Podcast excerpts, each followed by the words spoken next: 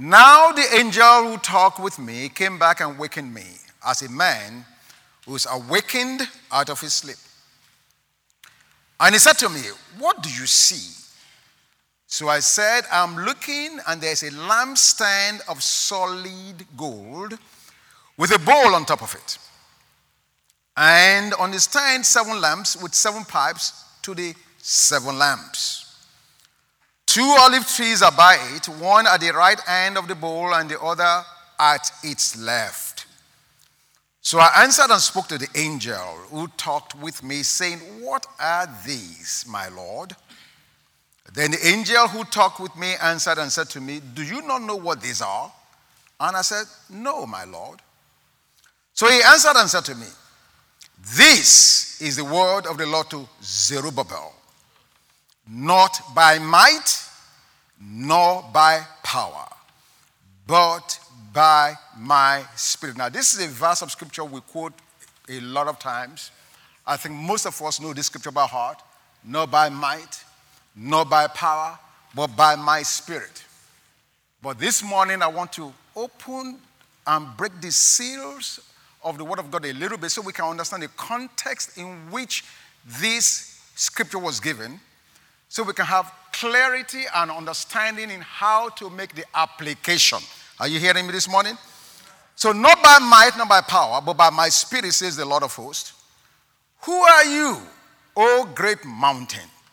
Before Zerubbabel, you shall become a plain. And he, that is Zerubbabel, shall bring forth the capstone with shouts of grace, grace to it. Amen? Can you just say grace, grace this morning? Grace, Say it like you mean it. Say grace, grace. grace. Say it like you believe it. Now say grace, grace.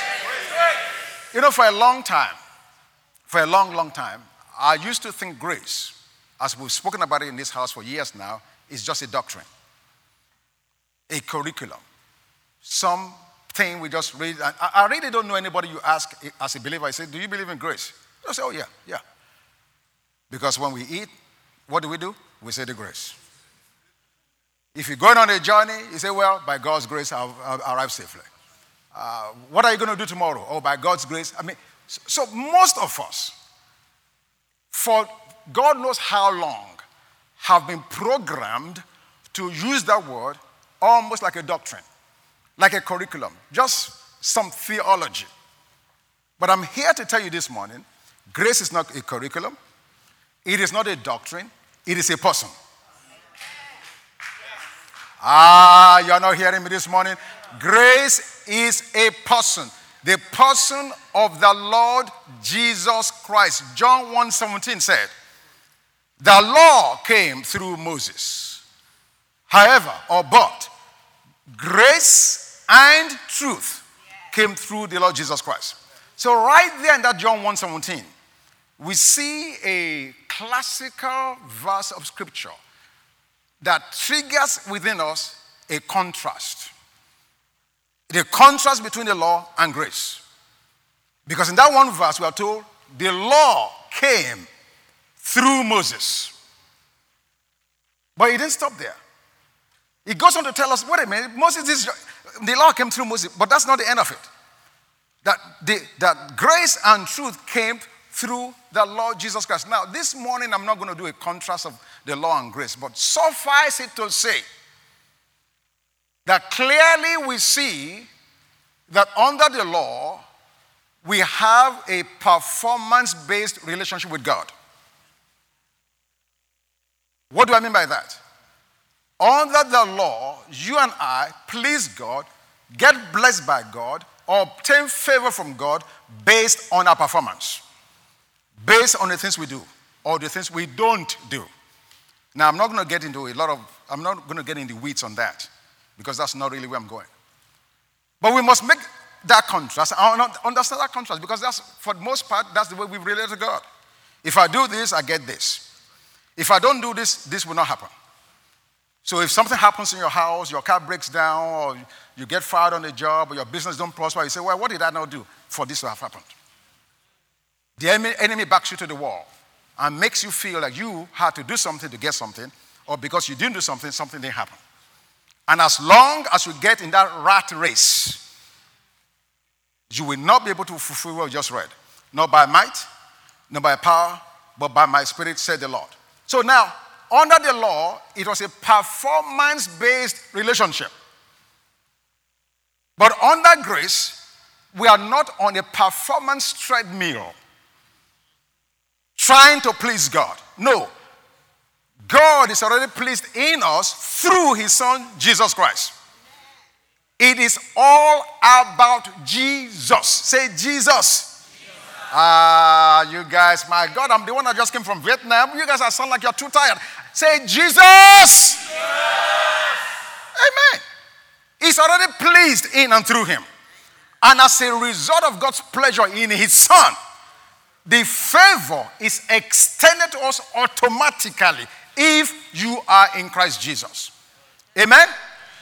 In the passage we just read in Zechariah chapter 4, the Bible says it's not by might nor by power, saith the Lord.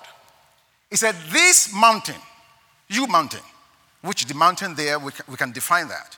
The mountain there is opposition, obstacles, challenges, hindrances, impediment. In fact, let me back up a little bit. Let me give you context. I need to give you context.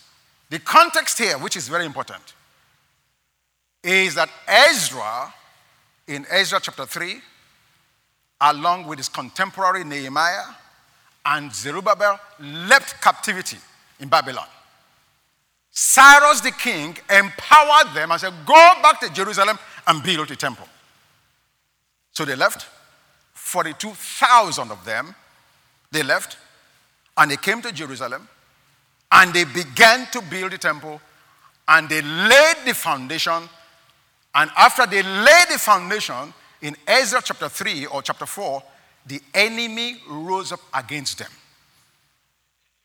The enemy.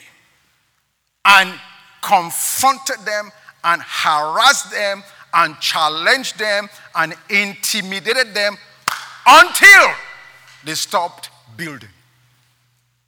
So, from this moment they stopped building until this passage we just read in Zechariah chapter 4 was 16 years. So, for 16 years, the enemy had their back to the wall. For 16 years, the enemy harassed them, intimidated them, and they could not do nothing. For 16 years, the mission that they left Babylon to come and do in Jerusalem for 16 years was left abandoned. I wonder this morning what you've left abandoned. I wonder this morning what have you run away from because of opposition? I wonder this morning what have you backtracked from because of hindrance, because of harassment, perhaps because of intimidation? What have you abandoned? What is it that God has placed in your hand that you've totally, completely picked race and gone the opposite direction because somebody said they don't like you. What is it?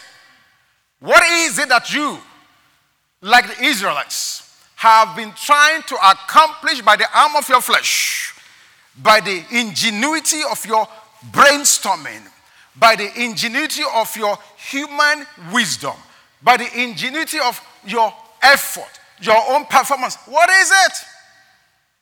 in Acts chapter 7 and in verse 24, we read the story of Moses. Put it on the screen for me. Acts chapter 7.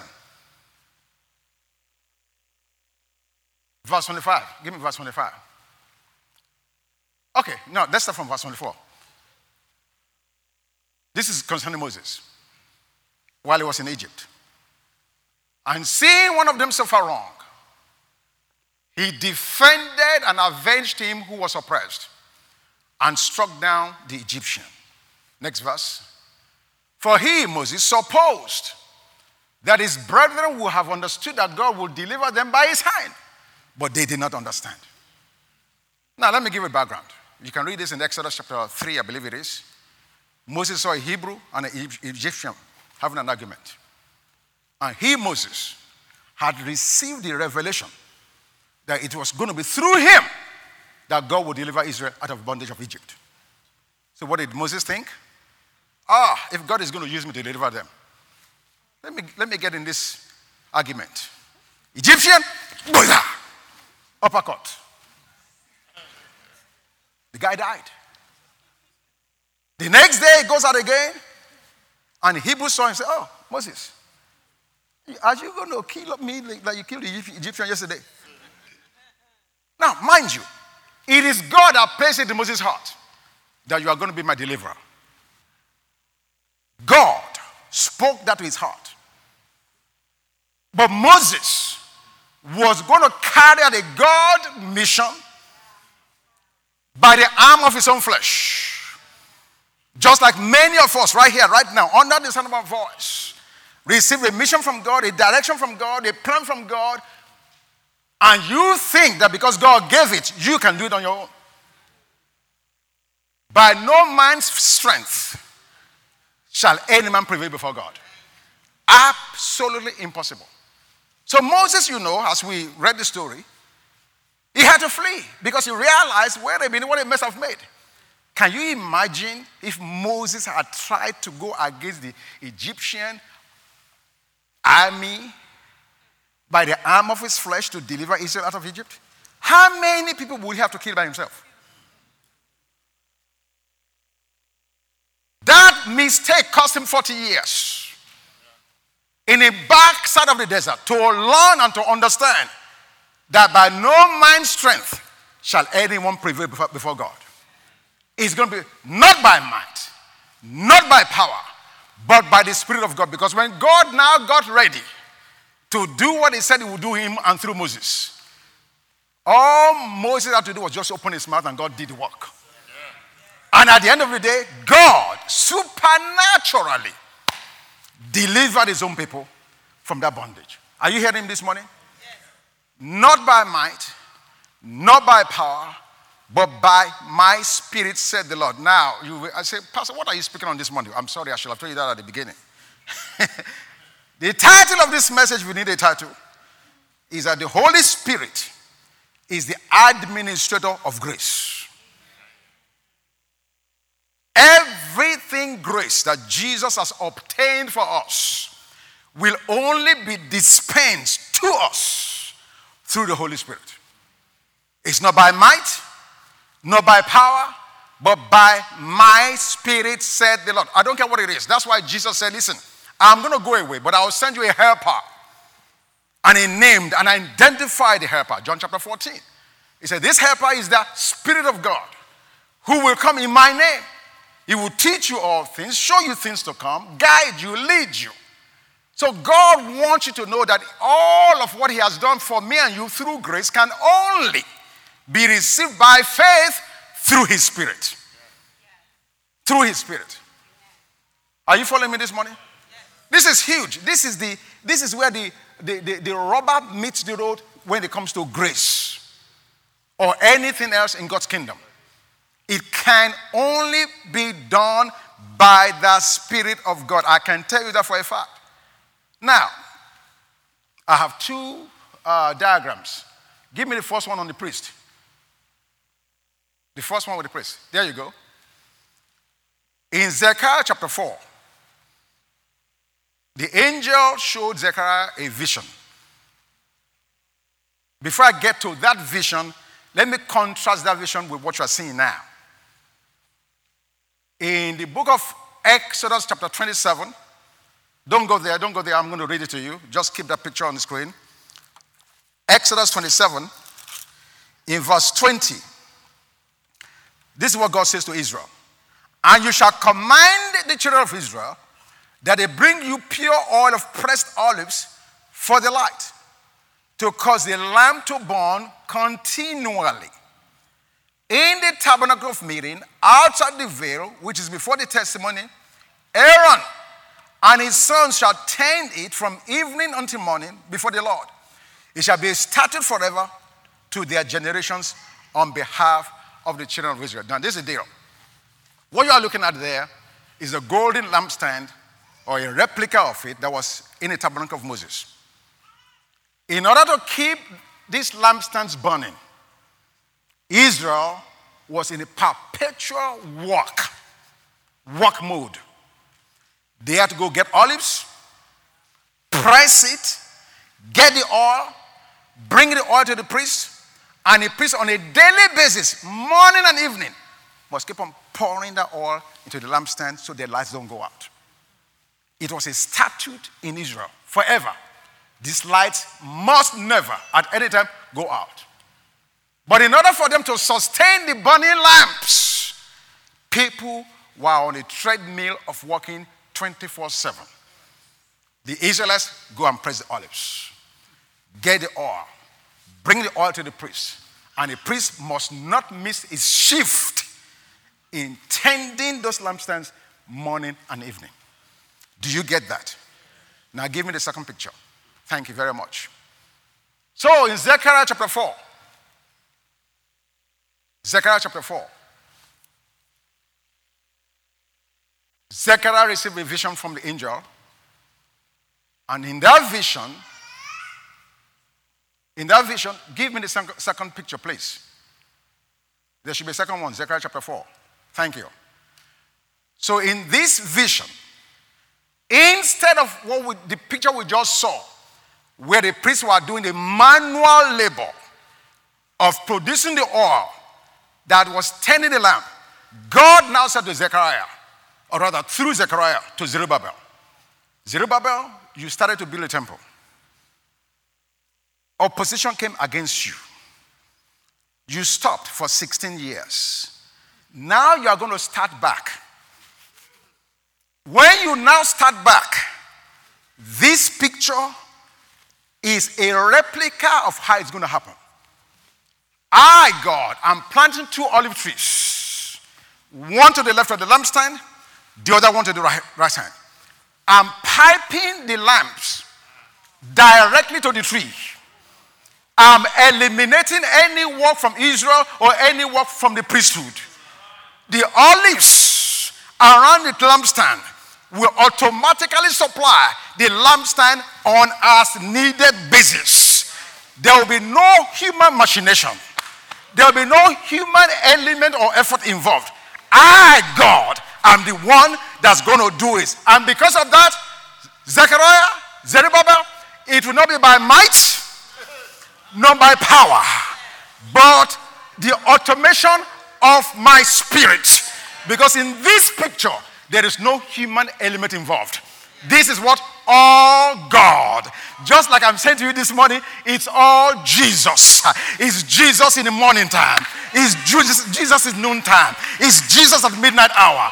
Anything that you and I will need, I am telling you, it's already packed in Jesus, the Son of God. It's not by might, not by power, but by my spirit, said the Lord, the mountains will come down, my God. It will be as level as a plain.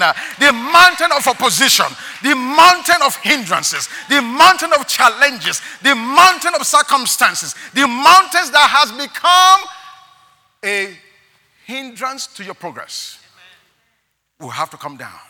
Not by might, not by power, but by my spirit, saith the Lord. Oh, hallelujah. And then it ended by saying, Grace, grace. Look at the connection. The Holy Spirit, we are told in Hebrews chapter 10, is the Spirit of grace. And here you see it clearly.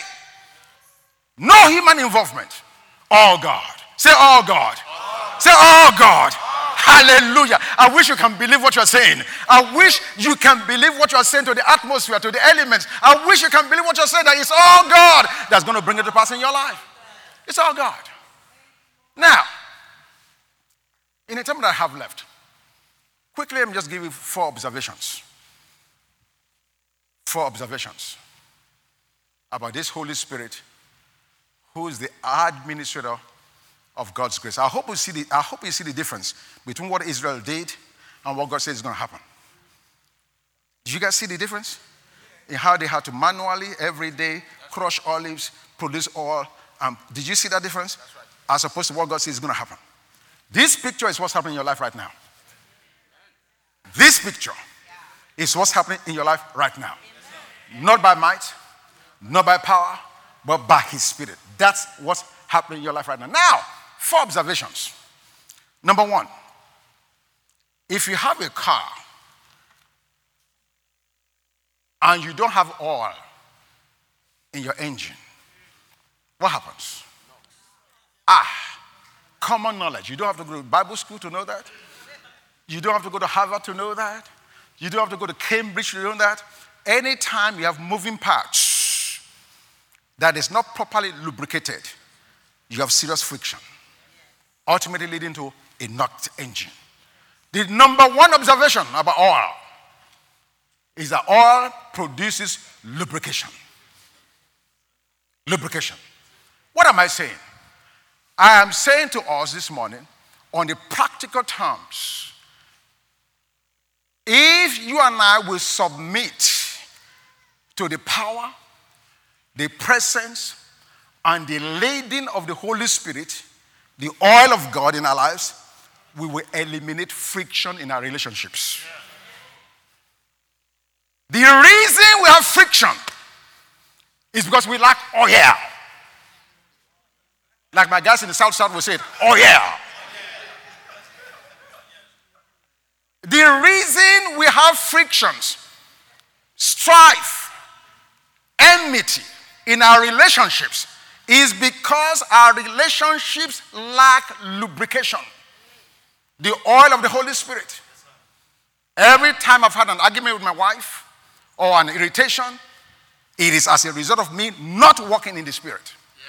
The moment I get outside of the Spirit, I want to reason and make things happen in my own strength I end up making a mess of it. Amen. Lubrication.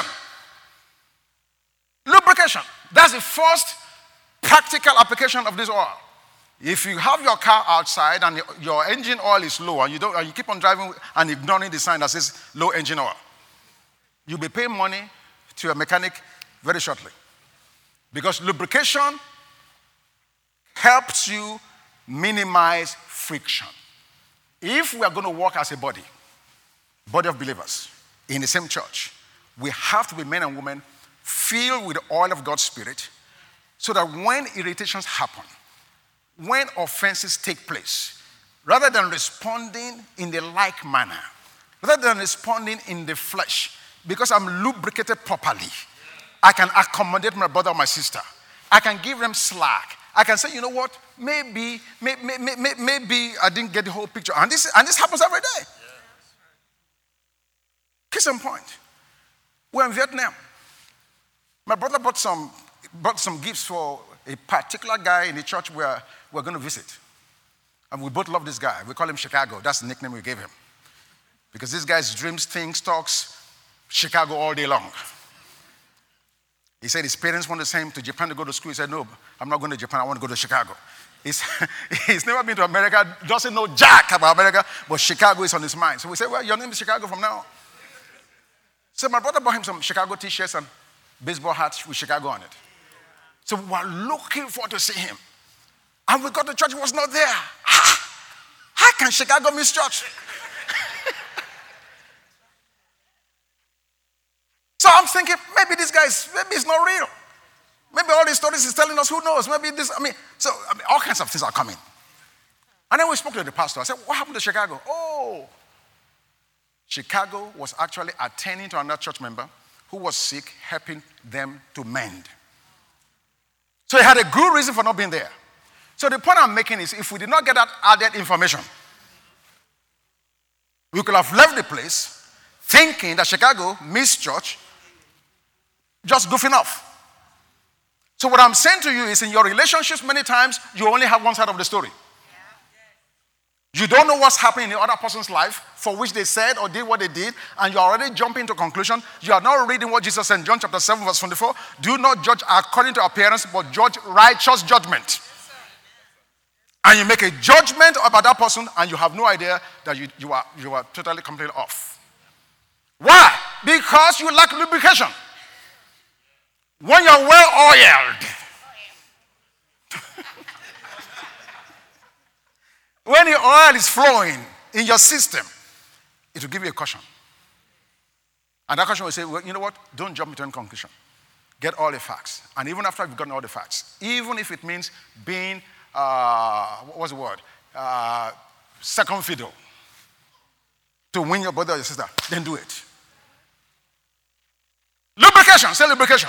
Lubrication, lubrication eliminates friction. So the next time you are in an argument with your spouse, your friend, your brother, your sister, your co-worker, your business partner, and you are blowing your fuse, remember it has to be because you are not well lubricated. Hello? You guys want more? That's the first thing. I'm going to do one more and then we're going to close and then we're going to continue on Wednesday night and we're going to continue next Sunday because this is, this is really the key. Everything grace that we've been talking about for years, it boils down to the Holy Spirit. It boils down to the Holy Spirit. He's one that dispenses the plans of God. Listen, think about it. Jesus, in his earthly ministry, did not cross every T and dot every I. Woo, look at the people. Guys are looking at me. Can anybody show me a chapter and verse where Jesus said, Don't smoke weed? Can anybody show me that? Don't smoke marijuana. Did he say that? You cannot find it. Now, I'm saying that, I'm, I'm getting over the top in saying that to you to help you to understand. Jesus gave us a broad scope, but he did not cross every T and dot everywhere. Why? Because he's given us the Holy Spirit. There are some things he did not touch because the church, or rather the disciples, were not ready. And he said it. John 16, verse 12. He said, I have many more things to say to you, but you are not able to bear them. So why, why waste my time? Why? why? I'm not going to go to Vietnam and start teaching eschatology. These guys need to be born again first. So Jesus is saying there's much I could tell you, but you're not ready for it. Therefore, I'm going to leave that to the role and place of the Holy Spirit. When He comes, He will teach you. John chapter 14, John chapter 15, John chapter 16. Very, very clear. So I'm saying that to say, you and I do not have the luxury of playing or toying with the presence of the Holy Spirit. He's the one that dispenses the grace of God. He's the one that administers everything grace to us. So, one more thing, one more observation, and we're going to close it. One more observation. Oil helps with illumination, as we just saw in both diagrams or both pictures. Illumination. Now, when it comes to illumination, there are two sides of it. Two sides of illumination. The first one has to do with the element of direction. Direction. Okay? Uh, John chapter 8. No, no, Psalms 119, I'm sorry, Psalms 119. Illumination. Now, when you hear the word illumination, start thinking two things, okay? It's not just one, two things. Psalms 119, verse 105.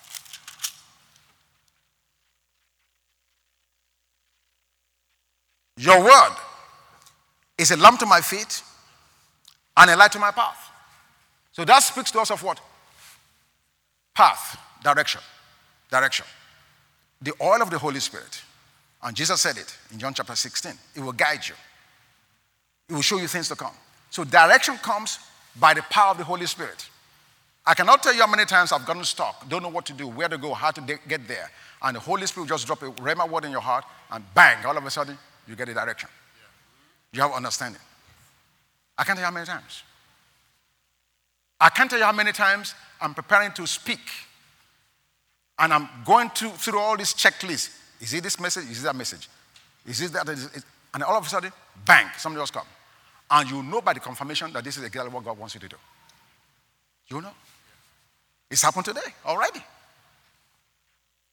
Everything that's happened in this service up to me getting up to speak confirm that I'm, I'm to speak on what I'm speaking on now. Even though I have a whole notes full of different kinds of direction I could go. But I'm saying that to say the Holy Spirit is not a private enterprise. It's not an exclusive enterprise to some group of elite people.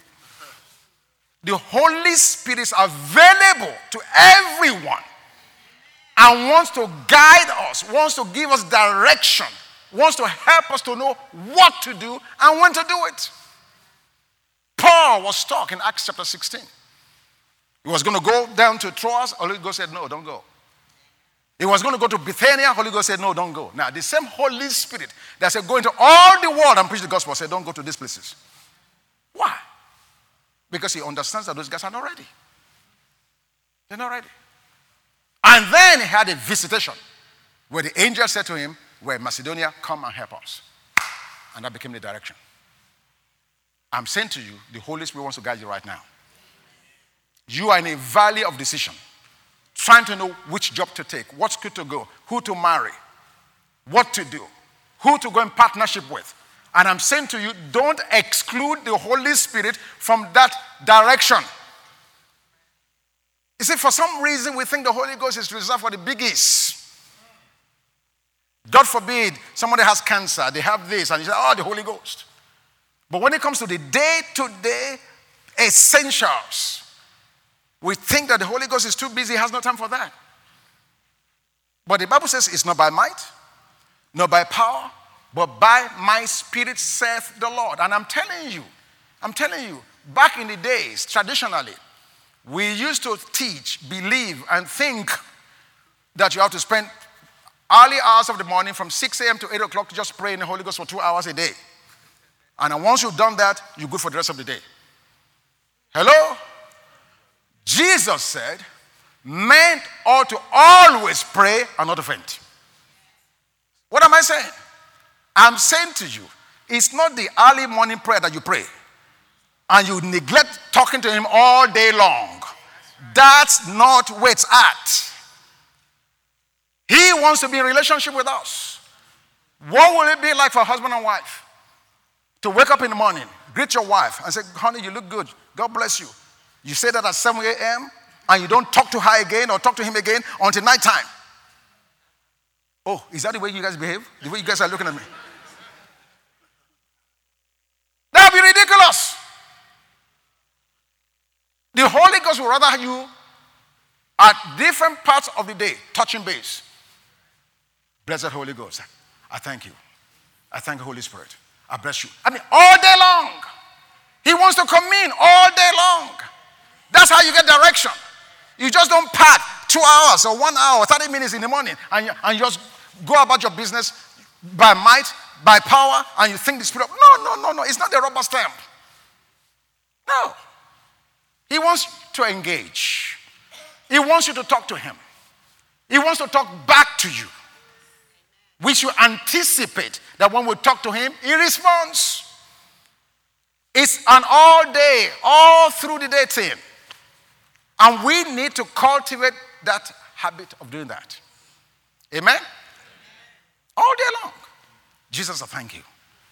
Every, every opportunity you get, you need to talk to Jesus by the Spirit. Either directly in English or whatever language you speak, or in the Holy Ghost. But all day long. All, listen, if you just do this this week, you come back and give me testimonies. I'm telling you what works. Just developing and cultivating the habit of just saying, Jesus, I just thank you. Every little blessing, every little thing he does, every just for breathing. Jesus, I thank you. Oh, what a beautiful day. What a Sunday. Lord Jesus, I thank you. Wow, I bless your name today, Lord. You're a great God. You are awesome. Thank you. Thank you for making me the righteousness of God in Christ Jesus. All day. Every given opportunity you get to talk to Him. So, illumination, number one, it gives us direction. That word is a lamp on my feet and a light on my path. Secondly, and very, very important, not only does it give us direction under illumination, it also gives us insight. Insight. Insight is another form of illumination. Insight into something, something you are not thinking about. Maybe you are work, you are, you are an IT, you are an engineer, you are a mathematician, you are a doctor, whatever you are, you are a nurse. And you've been doing something by rote. by routine every day, every day, same old, same old, same old, same old. And Jesus just comes and gives you insight on how you can do that same thing in a different way to bring a better, better result. Bang! Everything changes. Insight. A classic example, John chapter 8. John chapter 8. They brought the woman that was caught in adultery. Now, to show you the craziness and the hypocrisy of these jokers, they came to Jesus and said, Jesus, this woman was caught in adultery in the very act. The law of Moses says XYZ, that we should stone her to death. What says you? Now, I don't have time to show you to show it to you in the scripture. The scripture clearly says that when you catch a man and a woman, both of them should die. Both. Under their law. Two passages. Says that both of them should what? Die. But these jokers brought just one. As if the woman was committing adultery by herself. But the insight I'm talking about is so they, they, they put Jesus in a corner and wanted him to make a decision. Because our law says X, Y, Z. Stone her to death, point blank. But you are the Messiah. What are you going to do? Now, don't forget the context. The context is what? Under the law. So, under the law, indeed, the woman was guilty, and the man was as well, even though they didn't bring the man. But Jesus did not even argue the merit of that case. He, did, he didn't have to get that far. Because that same law says if you stumble in one out of the 613 laws, there are 613 of them. Laws of Moses. It also says if you do 612 very well, Harvard will give a good score 612 out of 613. You pass in Harvard. Oxford will clap for you. But the law says if you miss one out of 613, you're finished. You are guilty in all. So these jokers that brought the woman, they, they, they were daring Jesus to say, you know what? We didn't commit adultery. But she did. And the law says, so Jesus said, oh, really? Okay, so you didn't commit adultery. How about lying? How about forgery? How about hypocrisy? And he started writing on the ground. And the Bible says they were all convicted. Now, this is the point. He's not debating with them whether the woman was guilty or not. He was just asking them, Are you sure? Are you really perfect?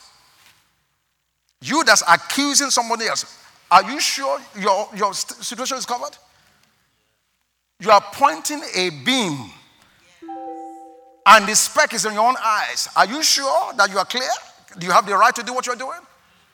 So he gave us insight in that situation as to how you make judgment. Instead of just jumping to conclusion, the insight he brought into that situation is God does not condemn you, and therefore go and sin no more. Are you hearing me? Folks, let, let, let's, let's stop there today, but let me just say this to us. This issue of trying to live on a performance treadmill, God help us. You won't get anywhere. I'll give you one last example and I'm going to close. King Saul. God told him, Go destroy the Amalekites. You read the story? Kill everybody beast, men, women, children. Everybody, kill them all. The guy went, killed 99% of them, left the king alive and a few animals. And he came bragging to Samuel. Ah, I've done what God told me to do. Hallelujah. Maybe he had a swagger. Just very proud of his accomplishment. Someone said, Really? Man. Man. What am I hearing bleating over there? You left some animals alive and you said you did what God told you to do? Instantly, he lost the kingdom. Because under the law, there's no remedy. This is the more reason you and I should be living under grace. Living on the basis of the perfected, finished work of Christ, resting in his finished work. That's where the Holy Spirit moves in. As long as you're doing it, the Holy Ghost has nothing to do. Amen? Let's be lubricated.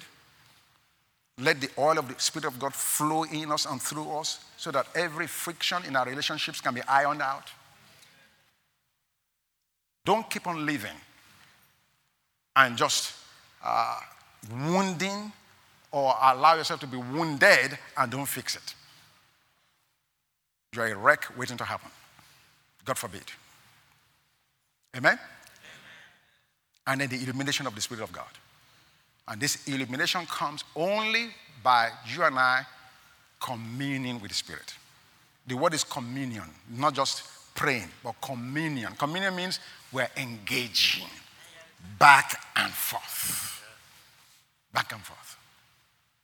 We're going to pick it up on Wednesday, and we're going to pick up next week because there's a lot to the Holy Spirit's uh, dispensing or administering the grace of God to us. But for today, just remember those two things. Every friction is as a result of lack of oil. And when we lack direction or insight, it's because perhaps we need to employ the help of the Holy Spirit. That's why God calls him the helper. Amen? Amen. Father, in the name of Jesus, we pour the balm of the uh, oil of, of Gilead in every relationship that is represented under the sound of my voice. God, that we will humble ourselves and accept the help of the helper that you sent into our lives, the Holy Spirit. That we'll accept the help to ease and straighten out all the frictions that seeks or tends to break our relationships. The relationship for which you pay the price. So that there will be an effective working power of the various parts of the body for the effective growth of the body in you and in Christ. Father, we thank you. We humble ourselves. By that, we admit, we accept that you are able to help us and that we receive your help. And then we take the courage and the resolve to open our mouth, to do whatever it takes to our spouses, our friends, our siblings, whoever it is that's wronged or injured, to bring restoration. Holy Spirit, we give you a place in our lives. We embrace you, we acknowledge you you are the one that administers grace. You are the one that dispenses grace. And so we embrace you. We thank you. We welcome you. We welcome you. Thank you, Holy Spirit. Thank you for guidance. Thank you that your word is a lamp unto our feet and a light unto our path. Thank you for the illumination that comes from you. Thank you for insight into critical problems or issues that we face. Thank you that we have the mind of Christ because we are the righteousness of God in Christ Jesus. We walk in that righteousness. We thank you for it, Lord Jesus. Thank you, Father God. We honor you. We bless you. In Jesus' name.